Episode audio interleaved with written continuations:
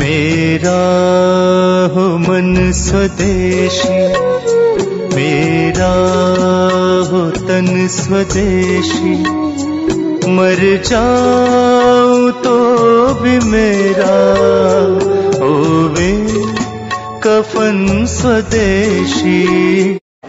कि बच्चों को आई वड़िल का दबाव तो नहीं होना चाहिए, बिल्कुल नहीं। उनका स्वतंत्र मत है वो आई वड़िल को स्वीकार करना चाहिए। बच्चों के ऊपर आई वड़िल अपना मत ठोकते हैं ना, बहुत त्रासदायी होता है। जैसे आई बोलती है कि तुझको डॉक्टर होने का वड़िल कहते हैं, नहीं, इंजीनियर होने का फिर काका बोलता है, नहीं, साइंटिस्ट होने का अब वो बेचारा एक है। कैसे इंजीनियर, कैसे डॉक्टर, कैसे साइंटिस्ट होने का आई वड़ील की समस्या ये है कि जो अपनी ज़िंदगी में वो हो नहीं पाए, वो अपने बच्चों को करवाना चाहते हैं। तो ये मत उनके ऊपर मत डालिए। उनको स्वतंत्र रूप से अपना फैसला करने दीजिए। एक। दूसरा, आप जब बच्चों को स्कूल भेजते हैं, शाला भेजते हैं तो स्कूल और शाला का चुनाव ऐसा करिए, जहाँ पर होमवर्क ना दिया जाए। क्योंकि होमवर्क देने से बच्चे बिल्कुल खराब होते हैं। ऐसे हो जाते हैं जैसे गधे होते हैं। गधा होता गधा। उसके ऊपर बोझा लादते जाओ लादते जाओ लादते जाओ। तो बोझा तो लेके जाता है। लेकिन उसका अपना मेंटल डेवलपमेंट बंद हो जाता है। तो जो बच्चे ज़्यादा होमवर्क करते हैं क्लास का भी होमवर्क है ट्यूशन का भी होमवर्क है फिर आई बाबा का भी होमवर्क है, उनका ज़िंदगी नरक हो है और इतना होमवर्क कर करके वो ज़िंदगी में कुछ कर नहीं पाएँगे, क्योंकि जो होमवर्क में उनको सिखाया जा रहा है, वो जीवन में काम नहीं आएगा। तो इसलिए कोशिश करिए कि स्कूल ऐसा हो शाला ऐसी हो जहाँ होमवर्क ना मिले। और अगर ज़्यादा होमवर्क वो दे रहे हैं तो शाला के जो टीचर हैं, उनको आप ये शिकायत करिए कि हमको जास्ती होमवर्क नहीं होना। तो वो कहेंगे, अपने बच्चे को निकाल लो। तो निकाल लेने का। और वो जो नगर परिषद का स्कूल है ना, उसमें भर्ती करने का। जिला परिषद के स्कूल में भर्ती करने का। फिर आप कहेंगे, वहाँ पे पढ़ाई नहीं होती। कुछ कम पढ़ाई होती है, लेकिन वहाँ के बच्चे ब्रेन से बहुत तेज होते हैं। मैं आपको भारत के पूर्व राष्ट्रपति अब्दुल कलाम की माहिती देता हूँ। वो जिला परिषद के स्कूल में पढ़े। स्कूल गाँव का था तो ग्राम पंचायत के स्कूल में पढ़े। बाद में जिला परिषद के स्कूल में पढ़े। फिर नगर परिषद के स्कूल में पढ़े। कोई कॉन्वेंट स्कूल में नहीं पढ़े। और वो भारत के इस समय सबसे बड़े वैज्ञानिक मेरा आपको ये बताने का है कि पढ़ाई से वैज्ञानिक होने का कोई संबंध नहीं है। वैज्ञानिक होने का संबंध माइंड से है। आपका माइंड कितना फ्री है, जो चिंतन कर सकता है थिंकिंग कर सकता है, उस पर से साइंटिस्ट होना होता है। ज़्यादा पढ़ाई करके, बहुत होमवर्क करके कोई साइंटिस्ट दुनिया में कभी नहीं हुआ। आइंस्टाइन का नाम सुना आपने, न्यूटन का नाम सुना, ये सब स्कूल छोड़कर भागे हुए थे। मालूम है? आइंस्टाइन कक्षा नौ में भाग गया, शाला छोड़ के, क्योंकि होमवर्क कराते थे और वो होमवर्क उसमें उसको रस नहीं आता था। न्यूटन भाग गया, शाला छोड़ के, कक्षा आठ में, और इतना बड़ा साइंटिस्ट बना। आइंस्टाइन इतना बड़ा साइंटिस्ट था। मैक्स प्लैंक बहुत बड़ा साइंटिस्ट था। कक्षा सात से ही स्कूल छोड़ के भाग गया था। तो ये स्कूल छोड़कर भागे हुए बच्चे बड़े साइंटिस्ट होते हैं, क्योंकि वो फ्री थिंक कर सकते हैं। स्वतंत्र चिंतन उनका होता है। स्कूल में तो इतना रद्दी है सब कुछ कि वो ना पढ़ने का दिल करता है, वो पढ़ाते कैसे हैं, मुझे तो हैरानी ये होती सब बकवास बकवास बकवास उसमें पढ़ाते रहते हैं। उनको माहिती है टीचर को कि ये काम नहीं आएगा, फिर भी वो पढ़ा रहे हैं, पढ़ा रहे हैं, क्योंकि उन्हें पगार मिल रहा है और उनका टाइम पास हो रहा है। बच्चों का क्या हो रहा है, इसका किसी को कुछ मतलब नहीं। आप थोड़ा ध्यान रखिए इस बात का। थोड़ा बच्चा स्वतंत्र सोचने के लिए तैयार हो खेले, कूदे, दौड़े, भागे, ये सब करे। और फ्री माइंड हो उसका। ऐसी शाला में उसको भर्ती करें। वो शाला मराठी माध्यम की है तो बहुत अच्छा। अंग्रेज़ी माध्यम में कभी भर्ती मत करें। क्योंकि बचपन से अंग्रेज़ी माध्यम का इतना त्रास होता है बच्चे पर, कि वो अपनी ज़िंदगी में सबसे जास्ती समय बर्बाद करता है। ट्रांसलेशन में। आपके घर में मराठी है। घर में, घर के बाहर मराठी है। सब जगह मराठी है। शाला में अंग्रेज़ी है। तो वो अंग्रेज़ी कैसे सीखेगा? मराठी के माध्यम से सीखेगा। तो हर बार अंग्रेज़ी से मराठी भाषांतर करेगा, मराठी से अंग्रेज़ी भाषांतर। इसी में ज़िंदगी का सारा समय निकलने वाला है तो पांचवी कक्षा तक तो मराठी भाषा ही सिखाई। जब उसकी वय 10-12 वर्ष से ऊपर हो जाए, तब अंग्रेज़ी भाषा सिखाने का थोड़ा सा प्रयास करिए। वो भी माध्यम के रूप में नहीं, भाषा के रूप में। अंग्रेज़ी माध्यम तो कभी अच्छा नहीं है। भाषा के रूप में अंग्रेज़ी सिखाइए उतना चलेगा।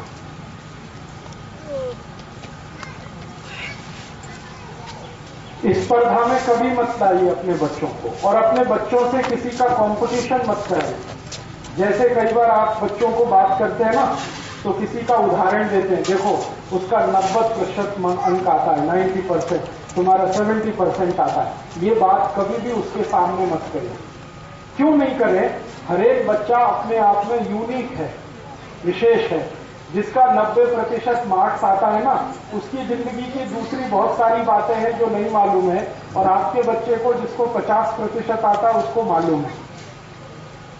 जैसे आपका बच्चा है, उसको ज्ञानेश्वरी माहिती है, लेकिन जो 90 प्रतिशत वाला, उसको माहिती नहीं ज्ञानेश्वरी क्या है?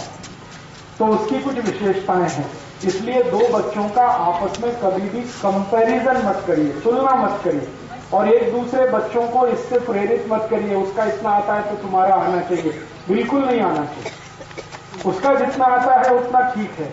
आप कभी भी उसको ऐसे करके मत टोकिए कि उसका इतना आया, तुम्हारा इतना कम आया, वो तो इतना नंबर लाया, तुम्हारा इतना कम, कभी मत करो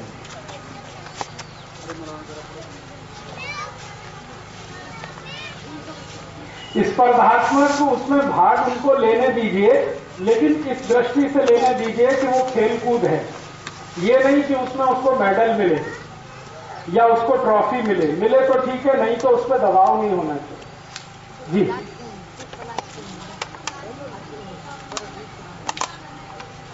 हाँ। देखिए, योग्य मार्ग आपको खुद भी नहीं मालूम है, मैं आपको सच बताता हूँ। आई बाबा जो अपने को सोचते हैं ना कि हम बोलते हैं, वो योग्य मार्ग है। आपका मार्ग योग्य इसलिए नहीं है कि आपके ऊपर समाज का दबाव है। समाज का ये दबाव है, समाज ऐसा सोचता है आजकल कि या तो सबको डॉक्टर होना चाहिए, या तो इंजीनियर होना चाहिए, या तो एमबीए करके किसी को मैनेजर होना चाहिए, या तो ये होना चाहिए। इसके अलावा भी समाज में बहुत कुछ है। शेतकरी क्यों नहीं होना चाहिए उसको? कष्टकरी क्यों नहीं होना चाहिए? तो हम जो सोचते हैं, वो समाज के दबाव में सोचते हैं। समाज वो जिसके आसपास हम रहते हैं। तो हमारा भी चिंतन स्वतंत्र नहीं है। वो समाज का दबाव है। अब वही दबाव बच्चे पर आप लाएँगे तो वो खुद जो होना चाहता है, वो नहीं हो पाएगा। बिल्कुल चिंता मत करिए। सबका फ्यूचर भगवान ने तय किया हुआ। मैं आपको बोलता हूँ, सबका फ्यूचर भगवान ने तय किया है। मेरी आई से जाके पूछिए। मेरी आई ने मुझको इंजीनियरिंग का सबसे बड़ा अभ्यास कराया। अभी मैं वो सब छोड़कर ये काम करता हूँ। तो मेरी आई कहती है कि तेरे नसीब में यही था। तो मैंने उसको बोला, फालतू इंजीनियरिंग क्यों कराया? हाँ पंद्रह लाख रुपए खर्च हो गया और मेरा पंद्रह साल बर्बाद हो गया। मैं पंद्रह साल को बर्बाद नहीं करता और मान लो भजन कीर्तन करता। मान लो तात्या जी के पास आ जाता, मैं भी कुछ सीख लेता। पंद्रह साल में तो पंद्रह हज़ार सभाएँ होती। होती कि नहीं और एक लाख कार्यकर्ता होते। तो सबका नसीब, सबका भविष्य भगवान का तय किया हुआ है और उसके आगे कोई चल नहीं सकता।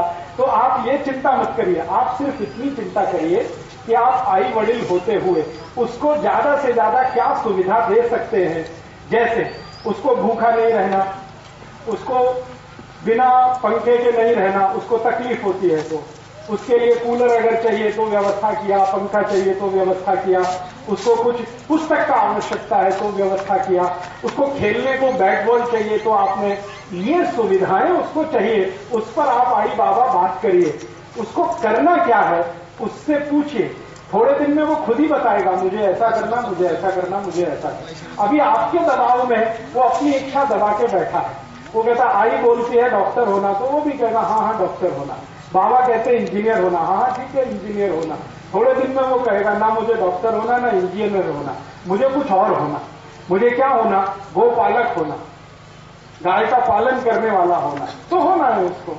तो इसमें आप शक मत करिए, मन में चिंता भी मत करिए, आप सिर्फ़ सुविधाएँ दीजिए उसको।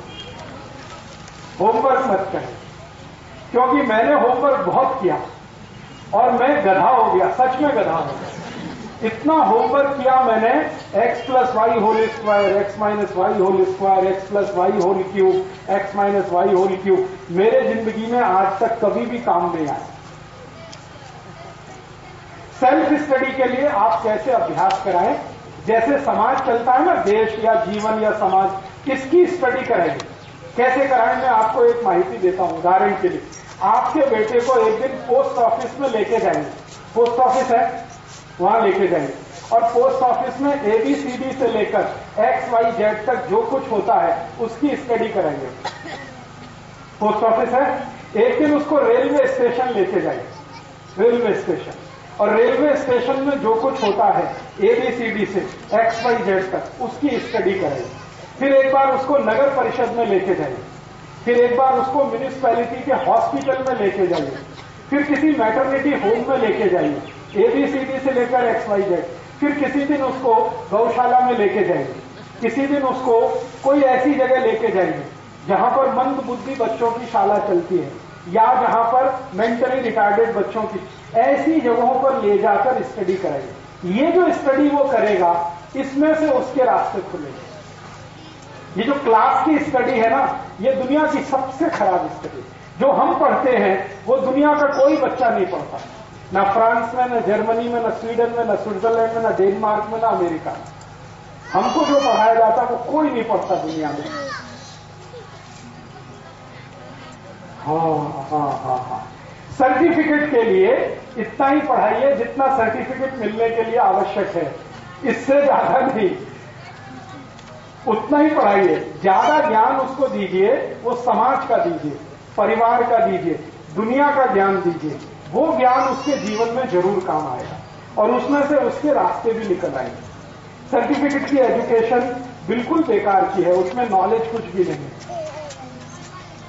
समाज मान्यता उतनी ही है, जब तक आपके बेटे में ज्ञान नहीं है। मैं आपको एक माहिती देता हूँ। हिंदुस्तान में जिन लोगों को ज्ञान हो जाता है, उनकी डिग्री कोई नहीं पूछता। जैसे मैं आपको नाम लेके कहूँ संत ज्ञानेश्वर की डिग्री आपने पूछी। आपके घर में संत ज्ञानेश्वर की फ़ोटो है तो आपने क्यों लगाई? डिग्री माहिती है आपको उनकी, फिर फ़ोटो क्यों लगाई? उनको तो कोई डिग्री नहीं। समर्थ गुरु रामदास की डिग्री पूछी आपने। छत्रपति शिवाजी महाराज की डिग्री पूछी। शंभाजी महाराज की डिग्री पूछी। तुकोजी टुकड़ो टुकड़ो जी महाराज की डिग्री। किसी की डिग्री हम नहीं पूछते, क्योंकि हम उनके ज्ञान को पूछते। जब ज्ञान की पूजा होती है तो डिग्री बेकार हो जाती है। डिग्री तब तक पूजी जाती है, जब तक किसी का ज्ञान आपको पता है। किसी सामने वाले आदमी के बारे में जब आपका परिचय कराया जाता है कि ये व्यक्ति है, मान लीजिए एक्स वाई जेड उसका नाम है, और ये आईआईटी से एमटेक किया हुआ है तो तब तक के लिए महत्व का है जब तक आपको उसके ज्ञान की माहिती नहीं है। जैसे ही आपको उसके ज्ञान की माहिती हो जाती है, वो डिग्री उसके लिए बेकार हो जाती दुनिया में किसी की भी पूजा हुई है, समाज ने किसी को भी महान बनाया है बिना डिग्री के भी आपको और एक माहिती दू। इंदिरा गांधी की डिग्री माहिती है? किसी को माहिती है? आप में से किसी को माहिती है इंदिरा गांधी की डिग्री क्या थी? आठवीं कक्षा में फेल इंदिरा गांधी रविंद्रनाथ टैगोर के स्कूल में पढ़ती थी, गुरुकुल में। आठवीं में दो बार फेल हुई। और वो भारत की सत्रह वर्ष पंत प्रधान रही। सत्रह वर्ष।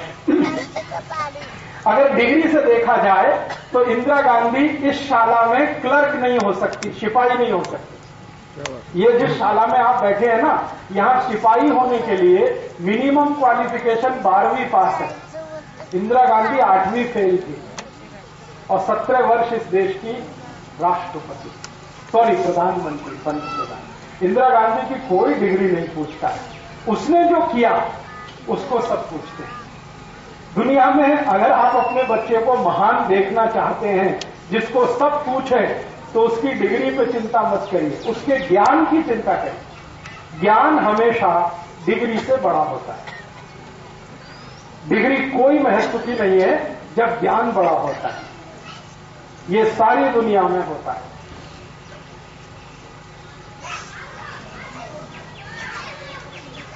है? उसकी डिग्री क्या थी? धीरूभाई अंबानी की डिग्री। नौवीं फेल। कक्षा नौ में फेल हुआ। उसके बाबा ने स्कूल से निकाल लिया। और कहा, ये पढ़ेगा नहीं। तो उसको पूछा, तू क्या करेगा? तो उसने कहा, मैं पढ़ने वाला नहीं। तो क्या करेगा? तो उसने कहा, मुझे नौकरी करनी चाहिए। तो ठीक है। तो उसके बाबा के एक दोस्त के पेट्रोल पंप पे उसको नौकरी के लिए रखा। धीरू भाई अंबानी को। तो पेट्रोल भरता था वो गाड़ियों में। एक शहर है गुजरात में। जूनागढ़ वहाँ पे पेट्रोल भरता था। और वो पेट्रोल भरने वाला आदमी आज हिंदुस्तान में तीन लाख कोटि रुपए के एम्पायर का मालिक, जो नौवीं फेल और उस धीरू भाई के नीचे काम करने वाले बड़े बड़े पीएचडी एमटेक एमबीए लोग हैं। वो अंगूठा छाप था उसके नीचे सब पीएचडी करने वाले काम करते हैं, नौकर के भी घनश्याम दास बिरला का नाम जानते हैं? बिरला एम्पायर चौथी फेल थे चार क्लास में फेल हो गए। स्कूल छोड़ दिया बिज़नेस में लग गए और आज उनका पूरा साम्राज्य दो लाख कोटि का बिरला ग्रुप। ऐसे ही आपने उनका नाम सुना जमशेद जी टाटा। ये अपने सचिन भाई काम करते हैं, इंडिका में। इनके मालिक जमशेद जी टाटा एक भी क्लास पढ़ने नहीं गए। स्कूल ही नहीं गए। उनको घर में एक टीचर पढ़ा के गया स्कूल नहीं गए। और आज उनका एम्पायर हिंदुस्तान और हिंदुस्तान के बाहर का सबसे बड़ा एम्पायर पाँच लाख, साढ़े पाँच लाख कोटि का उनका टर्नओवर है। तो दुनिया में डिग्री लेकर पढ़कर कोई बहुत महान हुआ है, ऐसे कहानी आप सुनाएँगे तो दो चार है। बिना डिग्री लेके इतने ऊँचे हो गए वो सैकड़ों। पुणे में आप जाइए किर्लोस्कर कंपनी है ना? इसके मालिक की माहिती ले लीजिए। किर्लोस्कर कंपनी का जो मूल स्थापक है, वो पांचवी पासी। तो ज्ञान की दुनिया में चर्चा है और ज्ञान से आपने जो हासिल किया, उसकी चर्चा है। डिग्री का कोई महत्व कभी भी किसी समाज में रहा नहीं। डिग्री का महत्व है सिपाही होने के लिए, क्लर्क होने के लिए। कारकुन एक शब्द जानते कारकुन। मराठी का शब्द है। डिग्री चाहिए कारकुन होने के लिए। तो कारकुन बनाना है अपने बच्चे को तो डिग्री पर ध्यान दीजिए। और उसको साइंटिस्ट बनाना है, या समाज में ऐसा स्थान दिलाना है जिसकी सब इज़्ज़त करें तो ज्ञान पर महत्व दीजिए ज्ञान बड़ा है डिग्री कभी बड़ी नहीं। मेरी बात माने तो मत भेजिए। सुनिए, अगर मुझसे पूछेंगे तो बिल्कुल मत भेजिए आप बोलेंगे, फिर क्या करेंगे? मैं आपको बोलता हूँ, वो बहुत बड़ा करेंगे। आप स्कूल मत भेजिए। अपने घर में सिखाइए उनको। क्या सिखाए? गणित सिखाइए। क्या गणित सिखाए? जोड़, घटाना, गुणा और भाग। बस ये चार चीज़ सिखाइए गणित जोड़ना सीखें, घटाना सीखें, गुणा करना सीखें, भाग करना सीखें। इतना गणित सिखाइए। और ये जो प्रकृति पूरी आपको दिखाई देती है, पूरा ब्रह्मांड। इसके बारे में माहिती दीजिए उनको, जास्ती से ज़्यादा गाय है, खेती है, गौपालन है, खेती है, फिर उद्योग है, व्यापार है, इसकी माहिती दीजिए उसको भरपूर। फिर ब्रह्मांड की सूर्य है, चंद्रमा है, तारे हैं, ग्रह हैं, उपग्रह हैं, नक्षत्र हैं, इसकी माहिती दीजिए। फिर चिकित्सा की माहिती दीजिए। फिर बागवती के सूत्र उनको सिखाइए। मैं गारंटी देता हूँ कि किसी भी शाला से पढ़े हुए विद्यार्थी को वो हमेशा बीट कर देंगे। हाँ वो आ जाएगा। मैंने तात्या जी को कहा, करवड़ी में गुरुकुल शुरू कर दीजिए तो जैसे ही वो गुरुकुल शुरू होगा, मैं अभ्यासक्रम की पुस्तक दे दूँगा। और वो अभ्यासक्रम की पुस्तक के आधार पर आप वहाँ उनको पढ़ा सकते हैं। और इसमें सब व्यसन मुक्त युवक संघ के परिवार के बच्चे पढ़े। और फिर दुनिया के सामने आप आदर्श प्रस्तुत करें कि देखो, हम स्कूल नहीं गए और हमको उन सभी से ज़्यादा ज्ञान है जो स्कूल से पढ़कर आए। बाद में क्या होगा? बाद में ये होगा कि दसवीं की परीक्षा उनको हम दिलवाएँगे सीधे। शाला नहीं भेजेंगे, स्कूल नहीं भेजेंगे। दसवीं की परीक्षा उनको दिलवाएँगे।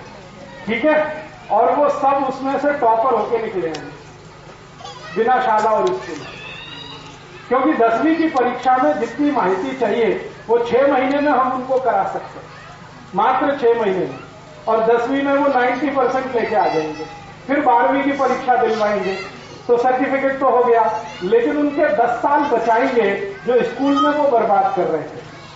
और उस 10 साल में यहाँ हम उनको इतना ज्ञान दे देंगे जो उनके अगले 30 साल तक काम आए। ये मेरी योजना है कि गुरुकुल के सब विद्यार्थियों को सीधे दसवीं की परीक्षा और बारहवीं की परीक्षा सीधे कराएँगे। और दसवीं, बारहवीं की परीक्षा के लिए छह महीने का अभ्यासक्रम पढ़ा के उनको परीक्षा में पास करा लेंगे। और बहुत अच्छे नंबर से वो पास होंगे। ये मेरी गारंटी है। क्योंकि ये जो दसवीं और बारहवीं है ना, इसमें मार्क्स कैसे लाना, ये मुझे मालूम है। हाँ उसमें ज्ञान की खुद ज़रूरत है। बहुत आसान है उसमें मार्क्स ज़्यादा लाना। वो ट्रिक से होता है ट्रिक हाँ मैथमेटिक्स में ट्रिक्स है फिजिक्स में ट्रिक्स है केमिस्ट्री में। वो ट्रिक्स उनको मैं एक दिन में ही बता दूँगा सब। तो वो जब बैठेंगे परीक्षा में तो तीन घंटे का प्रश्न पत्र दो घंटे में करके निकल आएँगे। इतनी ट्रिक्स हैं। यही ट्रिक्स है जो वो दस साल में सीखेंगे। मैं उनको एक महीने में सिखा दूँगा। मेरा ये कहना है कि उनका दस साल बचाना, क्यों फालतू में बर्बाद करना दस साल? वो दस साल में तो ज्ञानेश्वरी पढ़ लेंगे वो। वो दस साल में तो दासबोध पढ़ लेंगे। वो दस साल में तो ऋग्वेद पढ़ डालेंगे, क्योंकि ऋग्वेद पढ़ने में चार ही साल लगता है। और दस साल में तो ऋग्वेद अथर्वेद सामवेद, यजुर्वेद चारों पढ़ डालेंगे। उपनिषद अट्ठारह पढ़ डालेंगे दस साल में। तो इतना ज्ञान हो जाएगा, ये सीबीएसई तो कुछ भी नहीं उनके लिए आईसीएसई कुछ भी नहीं महाराष्ट्र बोर्ड तो कुछ भी नहीं। तो मेरा ये है प्लानिंग कि करवड़ी का गुरुकुल शुरू हुआ तो इसके विद्यार्थियों को दसवीं की परीक्षा देके, बारहवीं की परीक्षा देके, बस दो परीक्षा दिलवा के, बाकी बारह साल उनको ज्ञान सिखाना। तो कभी ज़रूरत पड़े तो सर्टिफिकेट है। बाकी तो ज्ञान है ही अपने पास। और सर्टिफिकेट कौन सा देखा जाता है? दसवीं का ही ना? बारहवीं का? आठवीं का कोई देखता है? सातवीं का कोई देखता है? छठी का कोई देखता है? तो काय को मगजमारी करना जब कोई देखता ही नहीं उसको? टाइम क्यों वेस्ट कर मेरा ये कहना है कि मैंने ज़िंदगी में जितना समय बर्बाद किया, दूसरे बच्चों का नहीं होना चाहिए। मेरे पंद्रह साल बर्बाद हुए, इसकी मुझे बहुत कसक है।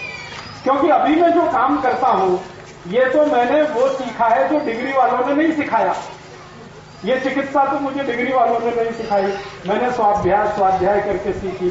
खेती मुझे उन्होंने नहीं सिखाई, मैंने स्वाध्याय से सीखी। तो जो स्वाध्याय से सीखा वो काम आ रहा है। डिग्री वाला तो कभी काम नहीं आया मेरे। तो उनके भी काम नहीं आएगा। तो इसलिए मैं जो अभ्यासक्रम बना रहा हूँ उसमें दसवीं और बारहवीं की दो परीक्षाएँ देने का बाकी ग्यारह साल जो है।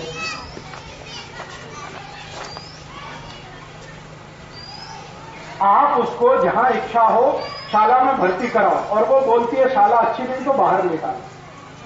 फिर उसको करवड़ी भेज दो। गुरुकुल अभी शायद अगले साल से शुरू हो जाएगा। थोड़ा उसकी बिल्डिंग बिल्डिंग बनवा दो भाई लोगों। ज़िंदगी का थोड़ा पैसा निकालो। सब लोग दस दस टका पैसा निकाल के करवड़ी का गुरुकुल बना दो। बोलो। हाँ, तो घर में आप उसको कुछ ऐसा ज्ञान सिखाओ जिसमें उसका रस शाला में शायद उसको रस नहीं होगा क्योंकि शाला में कुछ ज्ञान सिखाते नहीं है फालतू बातें बहुत सिखाते हैं शाला में। ज्ञान तो कुछ है नहीं। तो ज्ञान तो दूसरी जगह है। जैसे संगीत का अभ्यास कराओ। संगीत का। सभी लोगों को करना चाहिए। चाहे तो गायन, चाहे तो वादन, चाहे तो नृत्य। तीनों में से कोई भी एक संगीत का अभ्यास करो। पेंटिंग का अभ्यास कराओ चित्रकला का। मूर्ति कला का, चित्रकला का काष्ठ कला का, ऐसे अभ्यास उसको आप कराना शुरू कर दो। वही उसकी सबसे बड़ी पढ़ाई है। और थोड़ा ज्ञानेश्वरी वगैरह उसके सूत्र सिखाओ दास बोध के सूत्र सिखाओ। और बाद में वो सिलेबस आ जाएगा, उसको आप पढ़ाओ। मैंने ये प्रयोग कर लिया है तब मैं बोल रहा हूँ। हमने एक स्कूल चलाया है, उत्तर प्रदेश में। अब तो उत्तर प्रदेश नहीं है, एक नया राज्य बन गया, उत्तराखंड। वहाँ पे एक शहर है मसूरी। वहाँ पे हमने एक स्कूल चलाया, गुरुकुल है। वो सभी फेल बच्चों के लिए चलता है। पास बच्चे वहाँ नहीं लेते हैं। जो फेल हो जाते हैं ना, उनकी भर्ती करते सातवीं फेल, आठवीं फेल, और जो दो बार फेल है, उसको सबसे पहले लेते हैं। हाँ हमारा नियम है वहाँ का। वो स्कूल चलाने के लिए मेरे एक दोस्त हैं, वो और उसकी पत्नी दोनों मिलकर चलाते हैं। उसका नाम है संदीपनी गुरुकुल। संदीपनी, आप जानते हैं, कृष्ण भगवान के मित्र संदीपनी। उनके नाम से वो गुरुकुल है। तो वहाँ पर हम बच्चों को पढ़ाई करते हैं। कैसे पढ़ाई करते हैं? वहाँ पर कोई कमरा नहीं है, खोली नहीं और गुरुकुल है। बिना खोली के गुरुकुल कैसे? तो झाड़ के नीचे क्लास लगती है। और क्लास कैसे लगती है? मान लो एक दिन हम पढ़ाई शुरू करते हैं, पानी के बारे में पढ़ाई करना, पानी।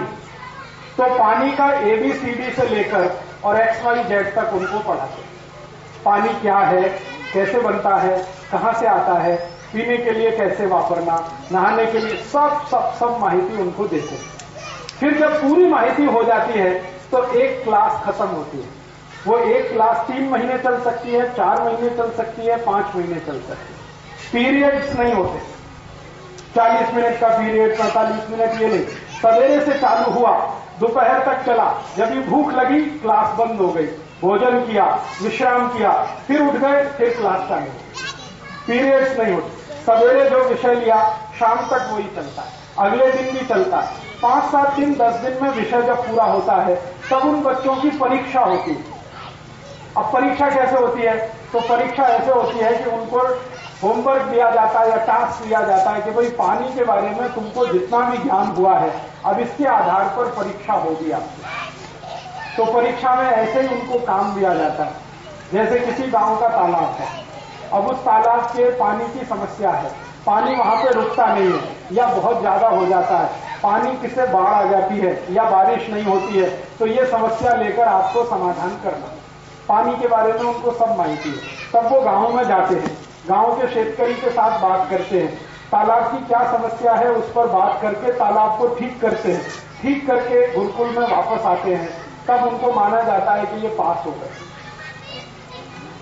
और नहीं कर पाए समस्या का समाधान तो फिर दोबारा उनको दूसरे गाँव में जाना पड़ेगा। फिर वही समस्या उनको दी जाएगी। फिर उसका समाधान। नहीं करेंगे तो तीसरे गाँव में। ऐसे चलता रहेगा। फिर एक विषय पूरा हुआ पानी का, अब दूसरा विषय आ जाएगा। वो विषय किसका आएगा? खेती का आ गया या मिट्टी का आ गया? ऐसे विषय होते हैं। और जब वो विद्यार्थी पढ़कर निकलते हैं तो वो सबसे पहली बात होती है कि घर नहीं जाते। वो बोलते हमको घर नहीं जाने का। क्यों नहीं जाने का? वो कहते घर में मज़ा नहीं आता। क्यों मज़ा नहीं आता? आई बाबा दबाव डालते हैं। ऐसा करना, वैसा नहीं करना। ऐसा करना, वैसा नहीं करना। गुरुकुल में उनको कोई दबाव नहीं। जो उनके दिल में आए वो करना तो घर नहीं जाते फिर आई बाबा परेशान होते हैं कि आपने तो बच्चों को बिगाड़ दिया, ये तो हमसे दूर भाग गए। तो हमने कहा, आप सोचो, ये आपसे दूर क्यों भाग रहे हैं? आपने इनको पैदा किया, हमने पैदा नहीं किया। फिर ये आपके पास क्यों नहीं आना चाहते? और हमारे पास क्यों रहना चाहते हैं? तो उसका एक ही कारण है कि हम उनको अपमान नहीं करते, हमेशा सम्मान करते हैं और कोशिश करते हैं कि उनको ज्ञान मिले, दबाव नहीं डालते कुछ। तो हमारे यहाँ के विद्यार्थी जब पढ़ के तैयार होते हैं ना तो आप उनसे पानी के बारे में कोई भी एक सवाल पूछो, दुनिया के किसी प्रोफेसर को उसका जवाब नहीं मालूम, वो जानते क्योंकि पानी के बारे में सब माहिती उनको है। अब पानी के बारे में माहिती है तो पानी की समस्या जब भी देश में आएगी, उसका समाधान वो करेंगे। ऐसे ही हम उनको जंगल में लेके जाते हैं। तो जंगल में उनको अभ्यास दिया जाता है। देखो, झाड़ है हाँ है। ये झाड़ देखो कौन सा है, ये झाड़ ऐसा है, ये झाड़ ऐसा। फिर इस पर देखो, पक्षी कौन सा बैठा हुआ है। ये पक्षी इस झाड़ पर, वो पक्षी इस झाड़ पर। फिर पक्षियों का अभ्यास कराते हो कौन सा पक्षी किस झाड़ पर बैठता है, इसी पर क्यों बैठता है, दूसरे पे क्यों नहीं जाता? वो पक्षी कब सुबह निकलता है, कब शाम को वापस आता संपूर्ण माहिती उनको हो जाती है। फिर किसी जूलॉजी के प्रोफेसर को हम बुलाते हैं, बच्चों के बीच में। फिर उसको प्रश्न करते हैं और बच्चों को प्रश्न करते हैं। प्रोफेसर जवाब नहीं देता, बच्चे जवाब देते प्रोफेसर जवाब देने के लिए किताब ढूंढता है और बच्चे फट फट फट फट मुँह से बोलते हैं। तो वो कहता है कि ये तो मेरे भी गुरु हैं।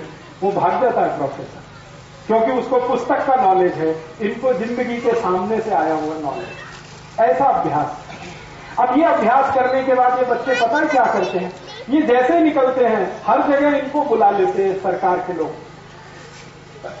आपको सुन के ताजुब होगा, ये हमारा स्कूल 10 साल से चलता है। 10 साल में लगभग 1340 बच्चे वहाँ से निकले पढ़कर। एक भी बेरोजगार नहीं है इस समय एक भी बेरोजगार नहीं। सबके पास कम से कम 10 से पंद्रह हज़ार रुपए मासिक की पगार वाली नौकरियाँ हैं। डिग्री किसी के पास नहीं। तो आप बोलेंगे, नौकरियाँ कहाँ मिली हुई हैं? हार्वेरियम में नौकरियाँ हैं, म्यूज़ियम में उनको नौकरियाँ हैं। जहाँ पर जीवित हार्बेरियम और म्यूज़ियम होते हैं, वहाँ पर उनको नौकरियाँ हैं, क्योंकि नॉलेज उनके पास है। और दुनिया में बहुत सारी नौकरियाँ नॉलेज बेस्ड हैं डिग्री से उनका कोई संबंध नहीं। बहुत सारे इंजीनियरिंग किए हुए लड़के, जब इनके प्लांट में आते हैं ना टाटा इंडिका में तो उनको नीचे वाले सिखाते हैं, पूछो क्योंकि इनको ज़्यादा माहिती है, जो आईटीआई पास है, डिप्लोमा पास है, और वो इंजीनियरिंग वाले उनको कुछ आता नहीं। असेंबली लाइन पर खड़ा कर दो तो गुड़ का गोबर कर देंगे वो। कार बनानी है, उसको खड्डे में डाल देंगे। उनको अलग से सिखाना पड़ता है। क्यों सिखाना पड़ता है? डिग्री तो है नॉलेज नहीं है। तो नॉलेज के लिए काम सिखाना पड़ता है, तब जाके वो काम करते तो जब नॉलेज देना ही पड़ता है तो शुरू से क्यों नहीं दे? बाद में देना है, इतना टाइम वेस्ट करके। तो अपने को एक ऐसी शिक्षा पद्धति लानी है जो ज्ञान आधारित है, डिग्री आधारित नहीं ज्ञान पहले है, डिग्री बाद में। मिले डिग्री तो ठीक, नहीं तो ज्ञान तो है अपने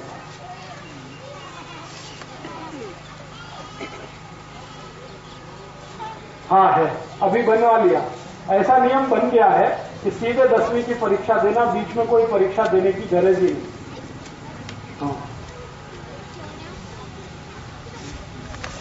नहीं, उनको छह महीने में करा देंगे उतना मुझे मालूम है प्रश्न क्या आने वाले हैं। वो तो मुझे मालूम है। अक्षर नंदन है। लेकिन अक्षर नंदन में क्या है ना, हर साल परीक्षा दिलवाते हैं। और वो वही परीक्षा है जो सरकार में दे। हाँ फिर आठवीं, नौवीं, दसवीं में करवाते हैं। लेकिन हमने तो वो भी नहीं किया। और अक्षर नंदन में कोशिश वो करते हैं लेकिन हम तो बिना खोली के ही पढ़ाते खोली है ही नहीं। हमारे गुरुकुल में खोली है ही नहीं। बस ऐसे झाड़ हैं, उनके नीचे सब पढ़ाई होती है। क्योंकि खोली में पढ़ाई जो है ना, उन वो बहुत बकवास है। खोली में पढ़ाई कैसी होती है? बेंच है। सभी उस पर बैठेंगे। ठीक है? अभी क्यों बैठना बेंच पे? हमको माहिती नहीं। बच्चों को हम बिठाते बच्चों को बैठने का अभ्यास नहीं होता। अगर आप उनको ज़बरदस्ती बिठाएँगे ना तो 10-20 मिनट में वो बोर हो जाएँगे। वो ऐसे करेंगे, वैसे करेंगे ऐसे देखेंगे, वैसे। क्योंकि उनको ये अभ्यास नहीं है बैठने का। और आपने मार मार के बैठेंगे डिसिप्लिन अनुशासन, बैठ बैठ बैठ। तो बेचारा जो कूदने वाला आदमी है, भागने वाला आदमी है, उसको छह तास पकड़ के बिठा दिया आपने। गोबर गणेश। अब क्या करेगा वो? हर एक टीचर आ, चुप। एक भी टीचर घुसेगा, चुप। अरे चुप क्यों रहना उसको भाई? वो तो बोलने के लिए पैदा हुआ है, चुप होने के लिए नहीं है। एक भी टीचर घुसेगा, चुप। कीप साइलेंट चुप रहो, बात मत करो, आपस में बात मत करो। वो बात नहीं करेगा तो उसकी मैत्री नहीं होने वाली एक दूसरे से। तो हम ऐसे मूर्ख लोग हैं जो उनको उल्टी उल्टी बातें सिखाते हैं।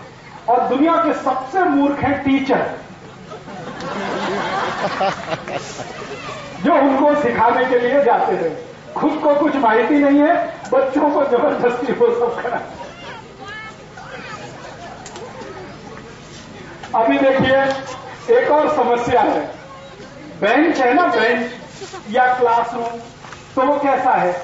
ऐसे एक लाइन है, ऐसे एक लाइन है। माने वर्गाकार है, या तो आयताकार है रेक्टेंगल है, या तो स्क्वायर है।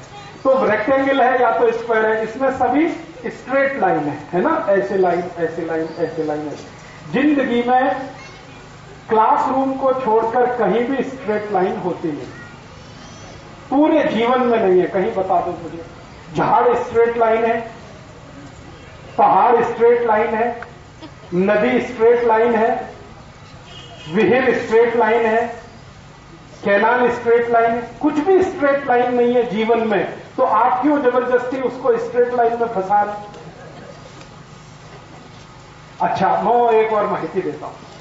हमारे शहरों में बड़े बड़े फ्लैट्स हैं, अपार्टमेंट्स हैं, सब स्ट्रेट लाइन में है कि नहीं? अच्छा गाँव में कौन सी चीज़ स्ट्रेट लाइन में है? गाँव की गली ऐसे है ना?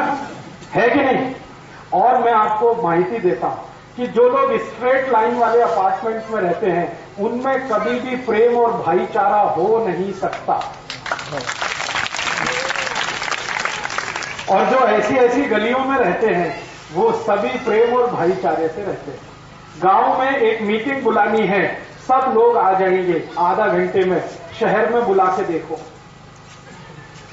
और वो भी किसी अपार्टमेंट में बुला के देखो, कोई नहीं आएगा, क्योंकि स्ट्रेट लाइन एक दूसरे को काटती है।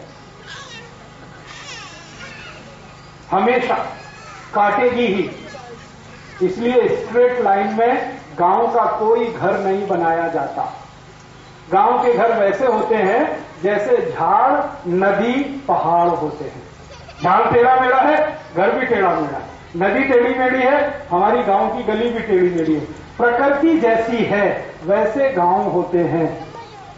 तो इसलिए गाँव में प्रकृति जैसा प्रेम, भाईचारा है। और शहर जो स्ट्रेट लाइन है, वो प्रकृति के विरुद्ध है। इसलिए दुनिया के हर शहर में मारामारी और काटा काटी सबसे ज़्यादा। और गाँव में प्रेम और सद्भाव सबसे ज़्यादा। तो हम बच्चे को कहाँ भेज रहे हैं? क्लासरूम में। वो स्ट्रेट लाइन है। सत्यानाश हो रहा है उसका। और रोज छह घंटे मार मार के बिठा रहे चुप बैठ, बात मत कर, इसको मत दे, उसको मत दे। उसके लिए आपने जेल बना दिया। स्कूल नहीं है, जेल है। और जब छुट्टी होती है ना, कैसे भागते हैं बच्चे? जैसे जेल से छूटे। पूछो ना इन बच्चों क्योंकि उनको छह घंटे त्रासदायक आपने पकड़ के रखा है। बेचारे वो बैठना नहीं चाहते, वो तो खेलना, कूदना, उछलना, सब उनका काम वही है। आपने पकड़ के बिठा लिया, फिर छह घंटे बाद टन टन टन टन घंटी, ऐसा तेज भागेंगे जैसे जेल में से भागे हैं। और किसी भी बच्चे के दिल को पूछो, कल शाला जाने का है? नहीं जाने का। क्यों नहीं जाने का? त्रास है उसको, मानसिक त्रास है। आप घर में देखो, बच्चे स्वतंत्र हैं। खेल कूद करते हैं इधर उधर भागते हैं, सो जाते हैं, खा लेते पी लेते ऐसी ही शाला होनी चाहिए, जैसा घर तब तो वो जाएँगे। नहीं तो थोड़े दिन के बाद बोर होके वापस आएँगे। फिर आप बोलेंगे कि जो बोर नहीं हुआ, वो इंटेलिजेंट है। क्योंकि वो बेचारा चुपचाप क्लासरूम में बैठ गया टीचर ने जैसा कहा, उसने लिख लिया, आप कहेंगे, बड़ा अनुशासन वाला है, बहुत होशियार है, सत्यानाश उसका हो गया दिमाग का, आप कह रहे हैं, बड़ा होशियार है. बच्चों का स्वभाव बिल्कुल वैसा होता है, जैसे गाय के बछड़े का। गाय का बछड़ा है ना, आप उसको बाँध के रखो, कितना त्रास है उसको। और छोड़ के रखो कितना खुशी से इधर भागेगा, उधर भागेगा, फिर अपनी आई के पास वापस आ जाएगा, फिर भाग के जाएगा, फिर ऐसे ही बच्चे होते हैं। वो भागेंगे, दौड़ेंगे, फिर आई के पास आएँगे, फिर जाएँगे, फिर आएँगे। ये जो उनका विकास है, ये जीवन का सबसे बड़ा काम है। ये स्कूल नहीं दे सकता।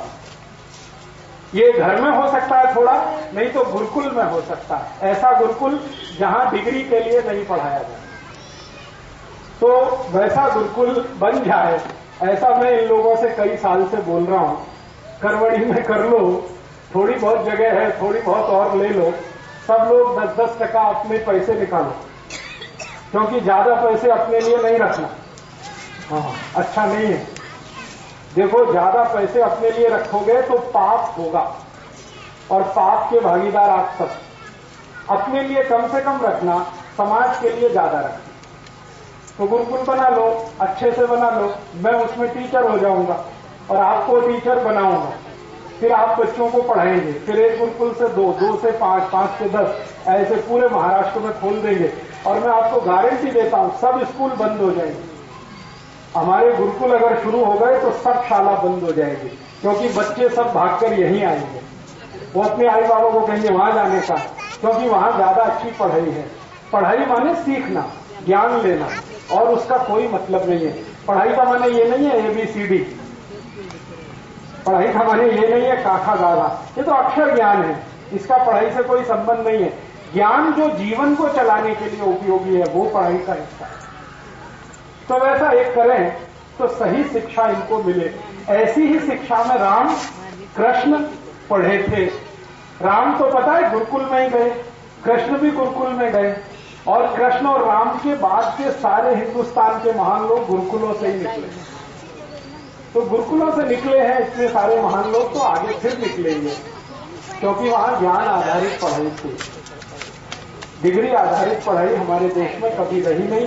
ये अंग्रेज़ों के यहाँ की डिग्री आधारित पढ़ाई। वो जब भारत में आए तो उन्होंने वही पढ़ाई यहाँ पे शुरू कर दी। अब वो चले गए, हमने वो आज तक बदली नहीं है, वो वैसे ही चल गए तो आपके छोटे बच्चे हैं ना, उनको आप ऐसे ही अभ्यास कराइए जैसी मैं माहिती दे रहा ज़बरदस्ती शाला भेज के अभ्यास करा के कुछ लाभ नहीं है। वो कभी कहे, शाला नहीं जाने का तो बोलिए, ठीक है, नहीं जाने का, घर में रहने का, क्या करना है शाला? उनको प्रोत्साहित करने का। अभी वो शाला नहीं जाएँगे तो आई बाबा मार मार के उनको शाला भेज के आए। क्यों नहीं जाएगा? फेल हो जाएगा। अरे पास होके क्या करने वाला है? जो फेल होने से आप डर रहे हैं। कभी मत डरिए। मेरा तो ये मानना जो बच्चे फेल हो गए, वो ज़्यादा अच्छे हैं, क्योंकि उनका दिमाग खराब नहीं हुआ अभी। जो हाँ जिनको 100 परसेंट नंबर आ गया, वो तो बिल्कुल गए, किसी काम के नहीं है, क्योंकि वो तो x plus Y whole square ही पढ़ेंगे, उनको बाकी कुछ आएगा ही। इसलिए फेल होने से घबराइए मत, ज़्यादा पास होने का दबाव डालिए मत ज़्यादा अंक लाने का दबाव डालिए मत क्योंकि नंबर से डिग्री से दुनिया में कभी भी कुछ हुआ नहीं आगे भी होगा नहीं। ठीक है? चलिए बहुत ज़्यादा अभी हो गया। अभी मुझे जो है एक व्याख्यान में जाना है पलटन। अभी सात बज गया है। ज़्यादा देर में अब नहीं रुक सकता। वो दे दूँगा आप एक बार शुरू करो।